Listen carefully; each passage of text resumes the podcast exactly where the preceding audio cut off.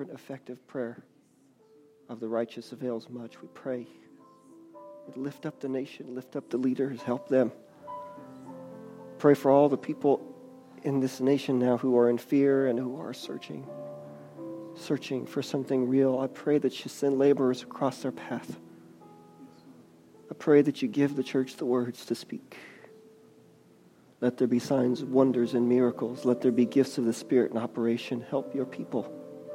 I know you are so eager to help your people. Help them be of a serious mind. Help them take joy in your presence, take joy in doing the work. Hmm.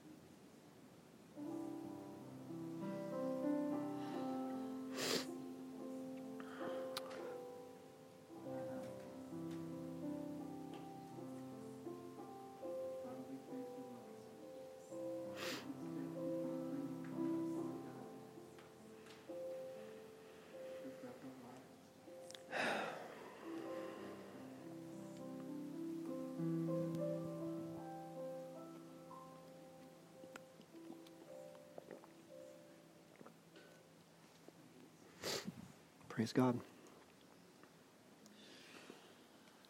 Thank you, Becky. That was awesome.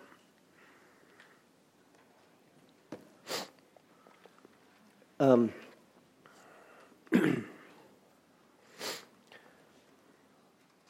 we've been talking about the anointing, and this is part two of last week's message is the anointing in you. And, you know, um, something that occurred to me while we were following the leading of the Holy Spirit just here is if it's, it's required if you are going to operate in the anointing God has put on your life that you have to be willing to yield to the Holy Spirit. And that sometimes that, you know, this is a perfect example of where we're up here and we have a, we have a, we have a schedule plan where, okay, we do this, we do that, we do this, we do that. But one of the things to yielding to the Holy Spirit is, is to be willing to part ways with the plan. You know, I uh, was, you know, was listening to one of the ministers at Rhema when I was there, and he was talking about how uh, he, he, one of the other, one of the other guys had come up to him, and he said, he said, you know, uh, he. I mean, he started the story off by talking about how he and some of the other ministers used to go off and play racquetball together, and their wives made them stop because they were getting hurt. But before they stopped, he was he, he was laying on the ground just tuckered out after one of their one of their matches, and the guy the guy that beat him stand over him and he says, "You know something that you said to the staff the other day hit me upside the head." And he said, "Really? What, what's what's up?" He says, "Well." He said, You were talking about being sensitive to the Holy Spirit, not just when you're in church. he said, and it, it struck me, you know, he said, because he, he said, I, as you know, I used to, he used to smuggle Bibles into Russia. This before the Iron Curtain fell. Uh, you know, he said, well, how'd you do that? You can't do that now. But he said, what I would, he said, you know, what I would do is I would, I would take, I would wear really baggy pants and I would get on the airplane. He said, and, and uh, I, I, I had women's nylons on underneath these baggy pants. He said, well, and I checked my bag full of Bibles. And when I got to Russia, I'd go into the bathroom, and so you can't do this now because their security is so tight nowadays. He said, but he would stuff these women's pantyhose to the brim with the Bibles. That's how he got through security. But as he was going around the, the city, he would pray and ask God, who is the who is the person who is supposed to receive this Bible? Who who is supposed to receive this Bible? And he would give it to certain people, people he felt led, and he'd pray and pray with them and talk to them and you know just whatever whatever God told him to do. Well, he said now uh, he said, and, and after everything was said and done, he said, I felt genuinely in my heart that I had handed out the Bibles, all the Bibles, to those who needed them. He's like, but then without realizing it, I would switch that off when I got back on the plane and came back over to the United States. He said, and, and, I, and I wasn't necessarily thinking along that same line that who do you want me to talk to here, Lord? And we don't mean to do that, but we do. You know, he's like, you notice a lot of people, we come into church and we, we, we have that switched on and we're listening to the Holy Spirit to see what he wants to say. And he will minister in a church. But when we are out and about, we tend to switch that off and we're not thinking along that line. And he said, and, and when you said that, he said, it hit me upside the head. He said, so, so uh, I, I, was thinking about that the next day and I went, uh, he said, I was out having breakfast at a diner. He said, and I'm asking God, okay, Lord, who, who, who here do you want me to talk to? He said, I didn't get anything. The waitress came over, didn't get anything, paid for his food, didn't get anything. So he's like, okay. So he's walking out of the diner and he's like, okay, Lord, I'm still looking well. As he was getting ready to leave, a, a elderly guy drove his truck in and parked, and he's having trouble getting it in. So he kind of helped him, directed him, and he, he got. He's the guy's like 85, living alone. He's living alone, didn't didn't have any family, didn't have anybody, and he gets to talking to the guy, and he said just to, within a few minutes led him to the Lord.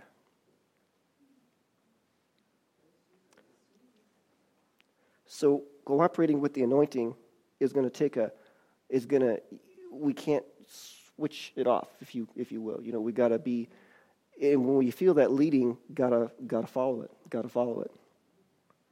So go ahead and turn with me if you would over to Luke chapter 1. None of that was in my notes by the way.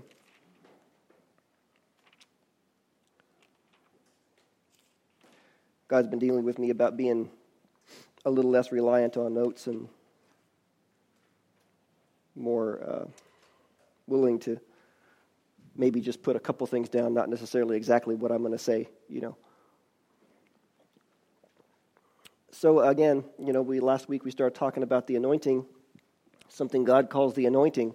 God will put an anointing on a person to accomplish a certain purpose. And if you weren't here, uh, last week, you know, we talked about in the Old Testament, you had the three main anointings. You had the kingly anointing, the priestly anointing, the prophetic anointing for those, those three offices in the kingdom in the Old Testament. And there's really, there, you know, you can, I really don't think that there's a limit to, to how many different types of anointing there are because God is the one who anoints.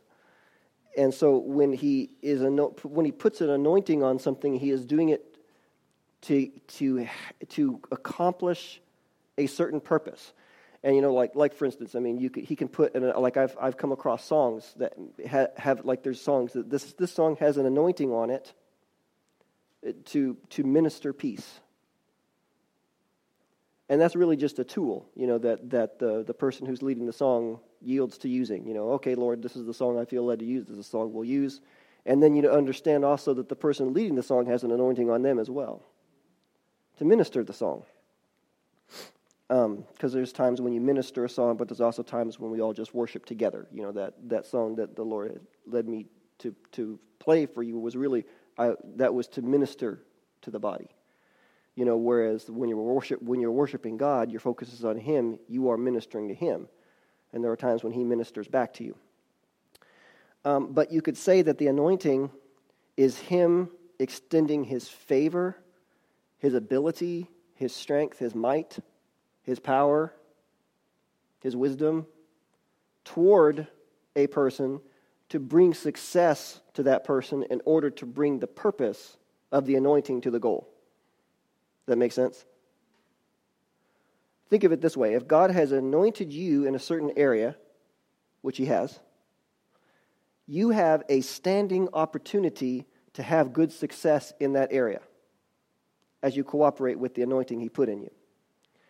Um, Brother Hagin told a story about a lady he had, he had met, uh, a lady and her husband he had met, and I think, I think it was in Texas, I, but it, but it may, may not have been, but I, am pretty sure it was in Texas. But he was at a church ministering because God called him to itinerant ministers, ministry, so he's going around ministering in places.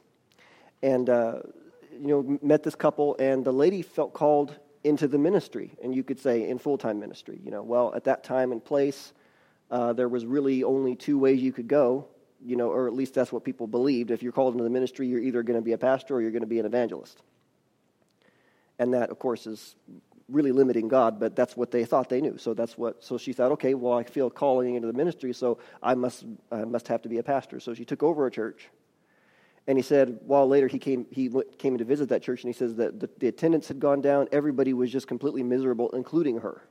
He said, hey, you, you, you you know, you, you never seen a sorrier creature in your life. You know, she was just so miserable. And so, um, you know, he ministered there, and she was like, well, I guess I'm not supposed to be a pastor, so I guess I should be an evangelist. So she, she did all the stuff to become an evangelist. That didn't work either. It just, nothing, nothing would work. They could, couldn't get anything going right. And that was the last he had heard for a long time. He went, and then he went out to minister at a church in California a while later. And while he's there, talking to the pastor, and the pastor says, "Do you know Sister So and So?" And it's a random question. You know, that's that's kind of random. Do you have, you know? And he says, You know, I do. I met, I met her and her husband. He said, Well, uh, he said, but I haven't heard anything about them for a long time. How are they doing? He says, Oh, she, she says, he said, They're doing great. She's doing great.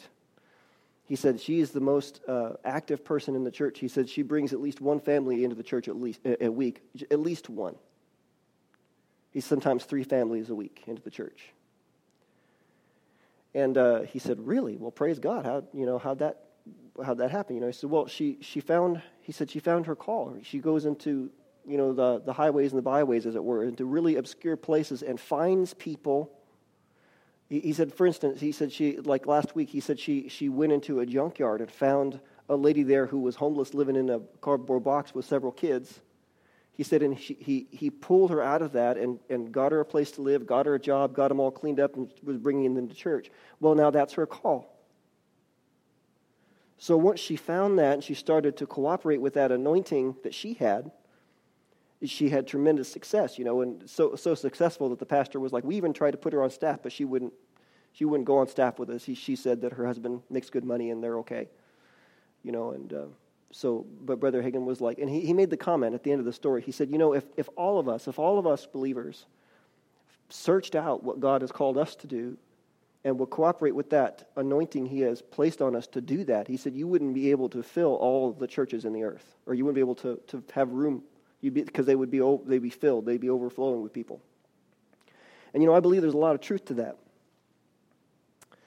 1 John 2.20, which was our text last, last week, says these words, You have an anointing from the Holy One. You have it. Not only has God given you a purpose, He has given you gifts and put an anointing in you because He wants you to have good success in that purpose. That's what the anointing is for. But the anointing must be cooperated with. Just like that lady had to learn to cooperate, because you know she's not cooperating. She's like, okay, well, I need to be a pastor. She's not anointed to be a pastor. Oh, I must need to be an evangelist. She's not anointed to be an evangelist. She's anointed to be a. There's no no formal title to it, but she's anointed to, to go out and, and find the least of these and to pick them up, dust them off, and bring them in so they can grow. So look with me here in Luke 1, starting in verse 5. It says, There was in the days of Herod, the king of Judea, a certain priest named Zacharias of the division of Abijah. His wife was of the daughters of Aaron, and her name was Elizabeth. And they were both righteous before God, walking in all the commandments and ordinances of the Lord, blameless. Notice it doesn't say sinless, it says blameless. There's a difference. Why are they blameless? Because even though they're imperfect people and they mess up every now and then, they were walking in the ordinances that God laid down, and so God proclaimed them blameless It's the same when we, when we confess, Lord, I, I messed up. I, I, I'm saying that this, what, this thing that I did was wrong. And at that moment, he says, You're righteous. because you've come into agreement with him, and Jesus' blood cleanses you of all unrighteousness. So, verse 7 says, But they had no child because Elizabeth was barren. And they were both well advanced in years. So it was that while he was serving as priest before God in the order of his division, according to the custom of the priesthood, his lot fell to burn incense when he went into the temple of the Lord. And the whole multitude of the people was praying outside at the hour of incense. Then an angel of the Lord appeared to him. Okay, now things have just got serious. You know, he's been he's he's doing just, you know, going working, doing and then all of a sudden there's an angel of the Lord. This is what we would call a suddenly of God, you know. That's a Christianese phrase that we say every now and then. So suddenly of God. Then an angel of the Lord appeared to him, standing on the right side of the altar of incense. And when Zechariah saw him, he was troubled, and fear fell upon him. But the angel said to him, Do not be afraid, Zacharias, for your prayer is heard, and your wife Elizabeth will bear you a son, and you shall call his name John. So apparently he's been praying. We didn't see that before. He's been praying and asking God for a son, for a child. Verse 14 And you will have joy and gladness, and many will rejoice at his birth, for he will be great in the sight of the Lord, and shall, ne- shall drink neither wine nor strong drink. He will also be filled with the Holy Spirit, even from his mother's womb, and he will turn many of the children of Israel to the Lord their God. You will also go before him in the spirit and power of Elijah, to turn the hearts of the fathers to the children, and the disobedient to the wisdom of the just, to make ready a people prepared for the Lord. And Zechariah said to the angel, How shall I know this? For I'm an old man and my wife is well advanced in years. I mean, you ever been surprised when God answers your prayer? Or, oh, that could never happen. This is what you asked for.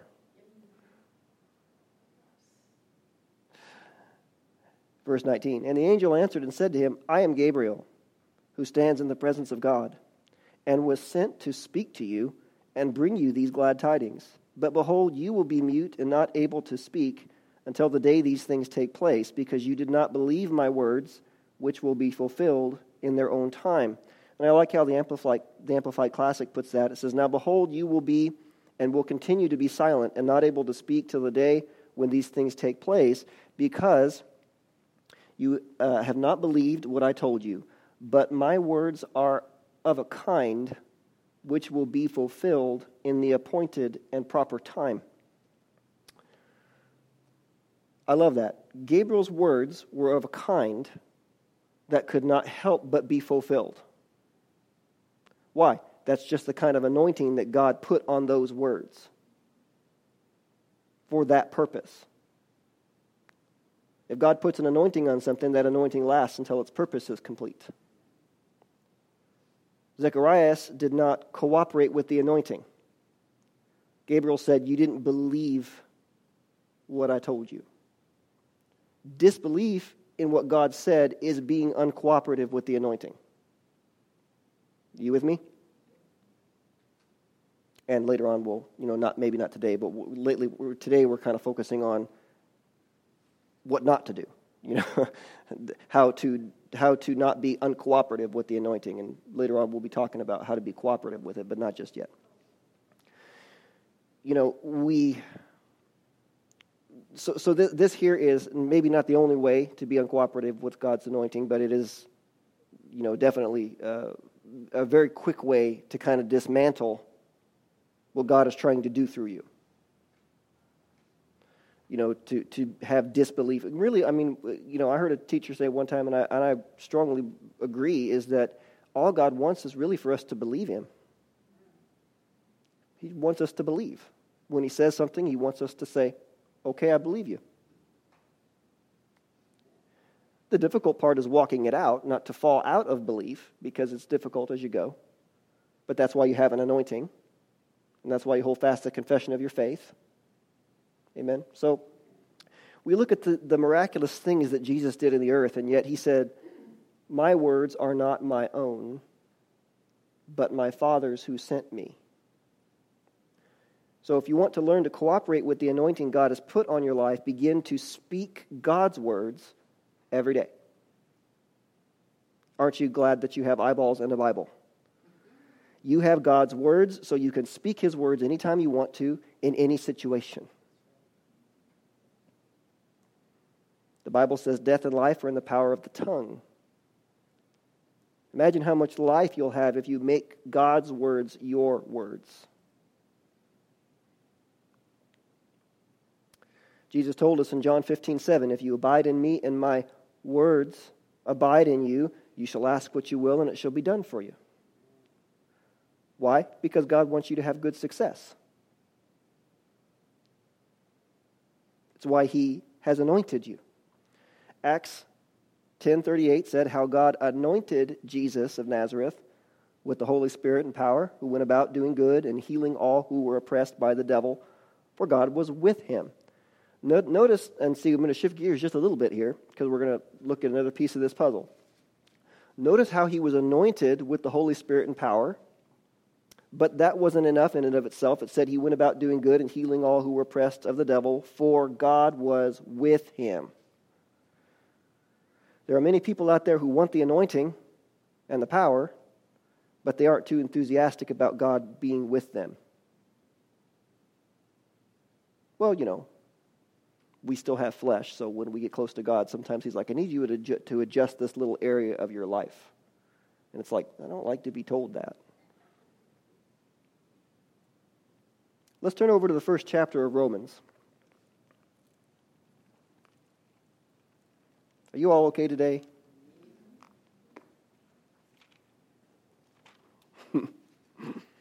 Romans chapter 1. Seems like people, you know, in general, not everybody, but people want God to accept them from afar and not be too involved. I just want to make sure I'm good with you, God, but I'm going to be over here doing this thing, and you can be over there doing that thing. And but God can't help but want to be involved in the tiniest details of our lives. The word talks about that in Psalms. God delights in the in the, the, the minutest details of our lives, and it says that His thoughts toward us are like the sand on the seashore. And so when people reject him, it forces his hand. If he and now, now and think about this because we we talk about uh, you know because p- people love to ask well how come God allows evil to endure in the world how come bad things happen to good people it's a valid question it is but think of it think of it this way this is a slightly different take on it if if he were to allow uh, evil to endure in the world forever then there would never be opportunity for peace and rest for the people who did choose him. So this is this is why he has set a day of judgment, okay? It gives people time because he has set a date. We don't know what the date is. If we knew what the date was, then people would be like, "Oh, I've got plenty of time." Right? So so when he when he sets this date and he tells people the time is near, that's that constant call going out in the world repent for the kingdom of God is at hand. And so that, and you know, the word does not return to him void. So there's, there's, this, there's this appointed time where God has said, okay, I will set everything right at a certain date. And until then, people are free to choose me. You know, his, his, we tend to complicate things. People are like, well, what about this problem? What about that problem? What about the whales?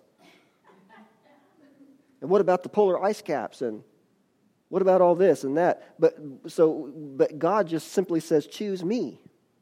If you choose me, you'll have life. Without me, there's only death. Look at what here it says here in Romans 1.16. This is that this is a, like a this passage is a comparison, you know, where you, you have one extreme and the other. So, verse 16 says, For I am not ashamed of the gospel of Christ. And Christ, by the way, means anointed, the anointed one. For it is the power of God to salvation for everyone who believes, for the Jew first and also for the Greek. For in it, the righteousness of God is revealed from faith to faith. As it is written, the just shall live by faith.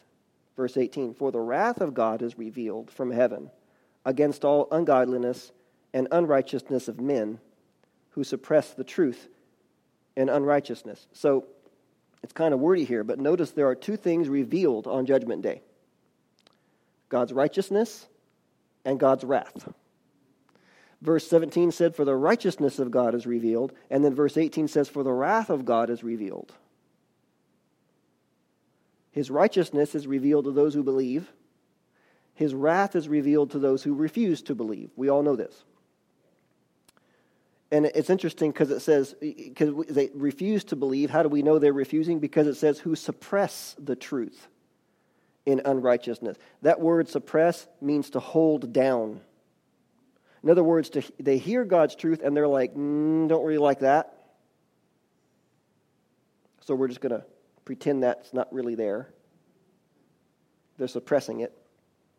And verse 19 tells us okay, now we, we, we, we saw why his righteousness is revealed. Now we'll see why his wrath is revealed. Verse 19 says, Because that, or excuse me, because what may be known of God is manifest in them. Manifest is another word that means revealed. What may be known of God is revealed in mankind. And then that next sentence says, For God has shown it to them.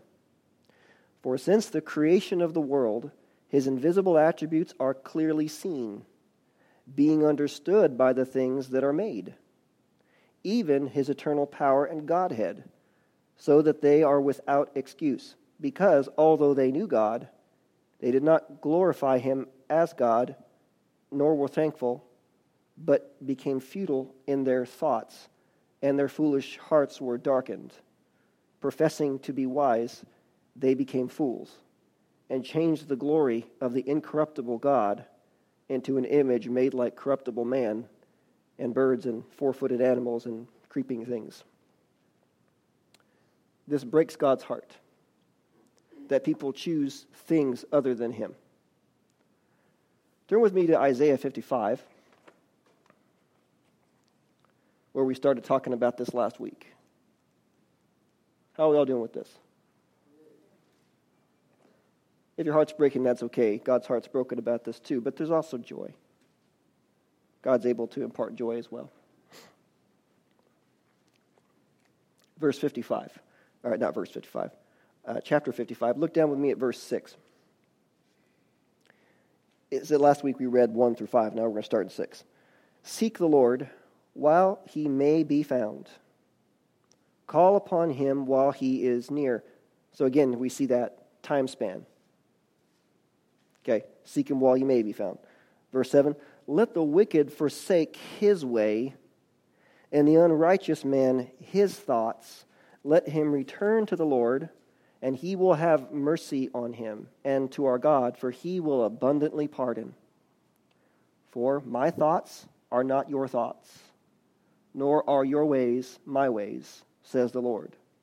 For as the heavens are higher than the earth, so are my ways higher than your ways, and my thoughts than your thoughts. If you remember last week when we started this chapter, we saw God send out an open, open invitation to come to Him. Ho, all you who thirst, come to the waters. Same invitation Jesus gave. Anyone who thirsts, let him come to me. Okay, so there's that open invitation from God. But the challenge that we face as followers of Christ, this is our challenge now because we're, we've all answered that call here. We've all come to the waters. And we saw last week that, that you get all this blessing. God blesses you abundantly when you come to the waters, but then right after that, there's that call to go out into all the earth and be witnesses. It's the, because the, the commission is directly tied to the salvation part.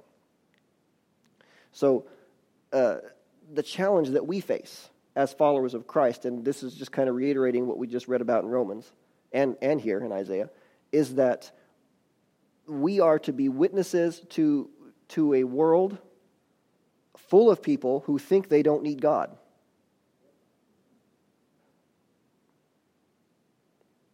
Well, the anointing can wake them up to that, that they need God. It can. Verse 7 said, Let the wicked forsake his way, and the unrighteous man his thoughts, because God's ways are higher and God's thoughts are higher. But what does this, you know, again, what does this have to do with the anointing in your life everything. Because even though Jesus was anointed with the Holy Spirit and power and went about performing miracles, he wouldn't have been able to do that if God wasn't with him. Seek the Lord while he may be found, while he is near. Draw near to God, he'll draw near to you. Look back up to verse 5. and this is where we see that commission again. Surely you shall call a nation you do not know, and nations who do not know you shall run to you because of the Lord your God. Not because of the anointing, in part because of the anointing, but you'll, and you'll see that in a second. Because of the Lord your God. Why are they running to you? Because of the Lord your God, who's with you, and the Holy One of Israel. For he has glorified you. Now, and we mentioned it last week. I'll mention it again. Won't go into too, de- too much depth on it. But God's glory is the expression of his excellence in the earth. You know, we've said that many times. Any, anything, any time that God does something in the earth that people can experience or see or hear or uh, interact with in some way, they are experiencing God's glory. And then you know that's that outer that's that outermost layer. It's just every, there's many things that come under under the the umbrella, if you will, of God's glory because it's the expression of His excellence. If He heals somebody, that that expresses His excellence. If He uh, pulls somebody out of debt completely, He's expressing His excellence. But really, those are two different things. You know, I mean, a gift of healing is different than, than God doing something financial for somebody. But they, all, they both fall under His glory. And then under, underneath that layer, or, or be, beyond that layer, then you have His grace, which is, not, is getting good things that you don't deserve. Right? So that falls under His glory. And then the anointing comes underneath His grace because His grace is, a, is when He is, is getting good things we don't deserve. It's uh, uh, to have a gift that I can operate in. Playing guitar. I have a natural ability to play it. I've worked at it, but I also have a natural ability to play it. That was a gift from God, and I didn't deserve it. But then I also am anointed to play it too. You see? So his anointing falls under grace and glory. His glory, his grace, the anointing. And you could you could you can you can go through and see what Jesus did, and you can say, okay, that falls under here, that falls under there, that falls under here, because God operates in principles, not on formulas. So um, here it's interesting. You know, you he says that they will run to you because of the Lord your God and the Holy One of Israel, for He has glorified you. Uh, he has glorified you, but then also that anointing He has in your life that He has placed there falls under that. So people will be drawn to you because of the anointing on your life. Have you ever had a hard time in your life, or not a hard time, excuse me, a, a, a time in your life when you were closer to God than at other times? We've all experienced that. But during that time, did you notice that people seemed to be drawn to you? This verse says it's because of the Lord your God. They are drawn to his presence in you somehow they can pick up on it.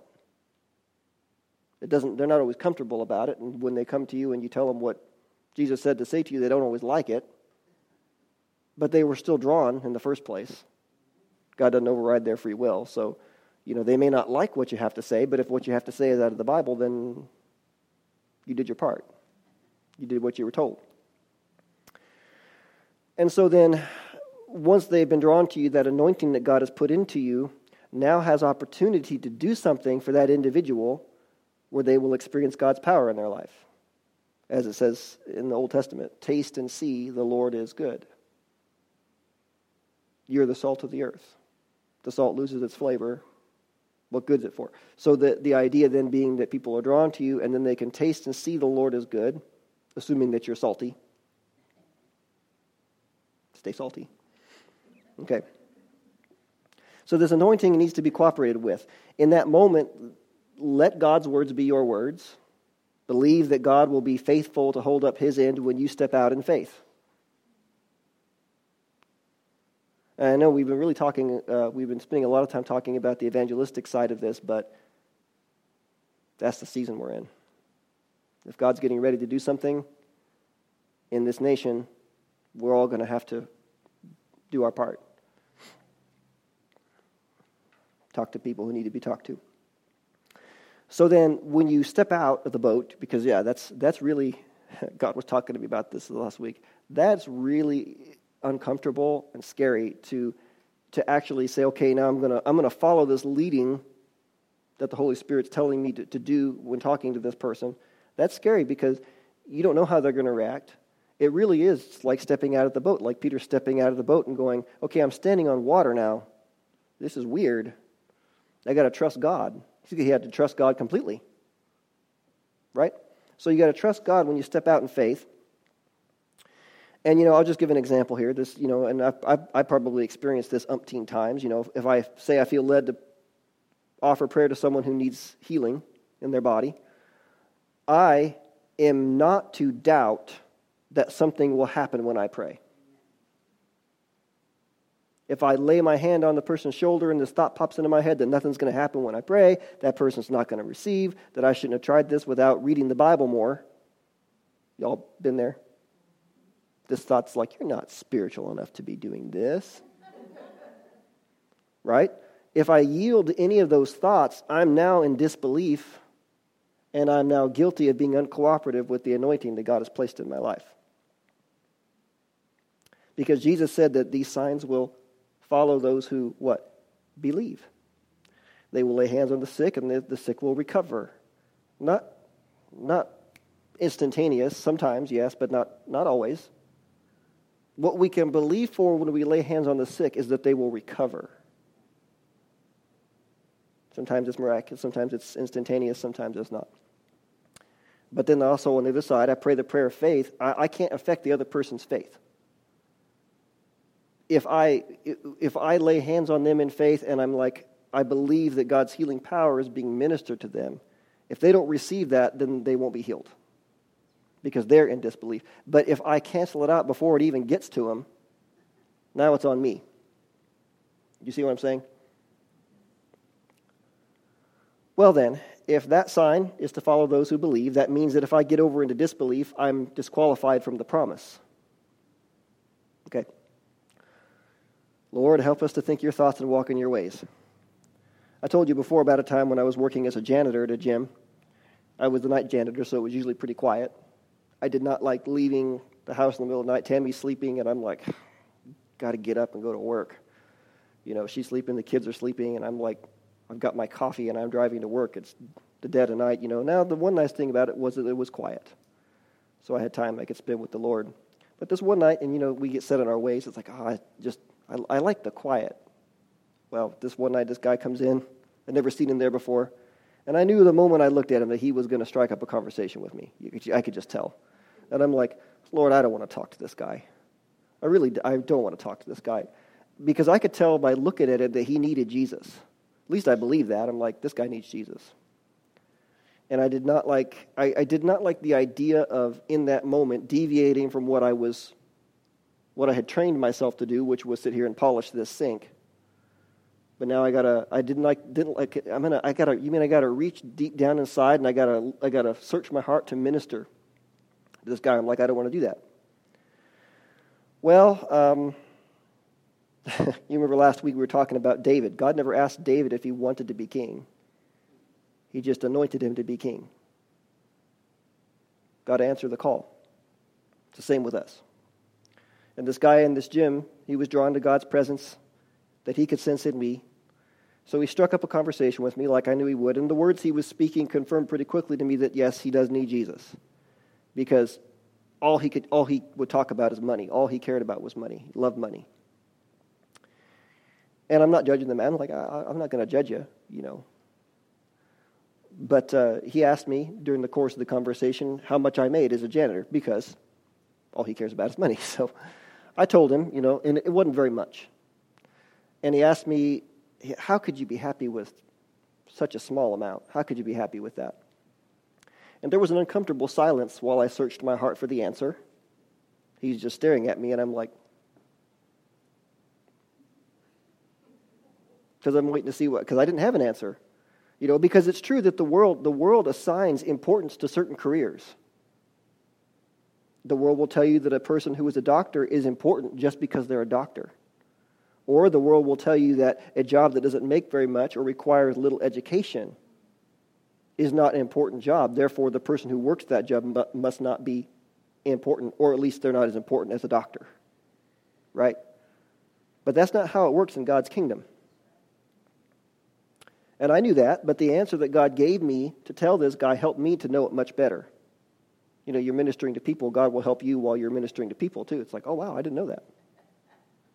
Praise God. And so the guy asked me, How can you be happy with only making such and such an hour? And after that uncomfortable silence, the answer that God gave me was, Because I choose to be. Very simple. Well, was God's answer, not mine. I'm not smart enough. No, I'm not smart enough. But those words carried an anointing, even though they were just very simple. I could feel the anointing on him, and he could feel it. It completely threw him. And he goes, I mean, he, you could see, like, I mean, now the gears are turning. And the next words that God gave me were, because happiness is a choice. And when I spoke those words, they were anointed too. And then the guy was completely stunned. And it was the first time he'd stopped talking since I saw him. And the next words that God gave me to say were just like faith is a choice. And at that point, I stopped talking because I could tell the Holy Spirit was leading this conversation in a direction where He wanted me to talk to Him about Jesus. And I, I gave in to fear and I stopped cooperating with the anointing, which completely cut off the flow of the conversation because God didn't give me any more to say because I wouldn't say what He gave me to say. And after this guy left, I felt so defeated. I, I, I hung my head. I was so ashamed. And I confessed to God how I let him down and he forgave me. It says right here in Isaiah God will have mercy, he will abundantly pardon. but I told you that story to give you an example of God's anointing from my own experience. It's not difficult to operate in the anointing that God gave you. It's not difficult. Just takes following that leading and then yielding to the Holy Spirit as far as He'll take you. And of course, that requires overcoming the flesh. That's the tough part, though. And you can do that. You can do that because you can do all things through Christ who strengthens you. Again, that word Christ means anointed. You can do all things through Christ who strengthens you because he's the anointed one. So then he anoints you. The Holy Spirit will anoint you. So don't be afraid to begin to step into the things that God has called you to do because He has anointed you to do them and to win people over to Jesus while you do them. And don't be discouraged if you make mistakes in the direction you take. Just back up and seek the Lord. Okay, which where did I miss it? Okay, this way. Okay.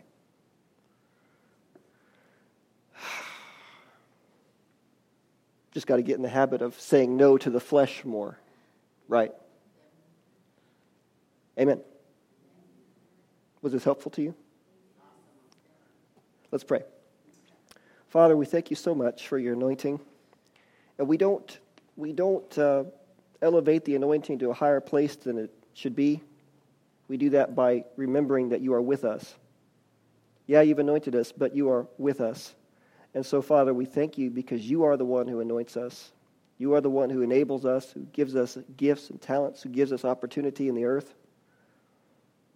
You don't withhold any good thing from your people.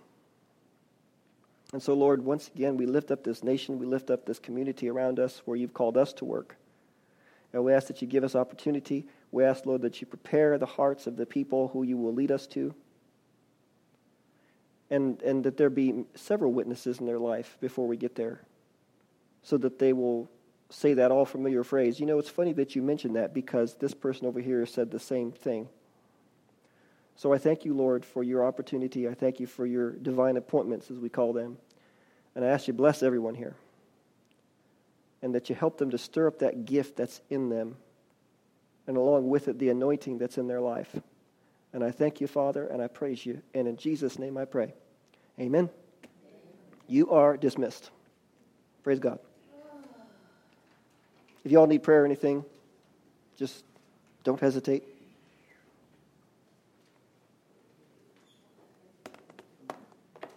Oh, before we go, do we still have that uh, up, Bill, or did you cut it off yet? Okay, that's fine. We'll just send out an email.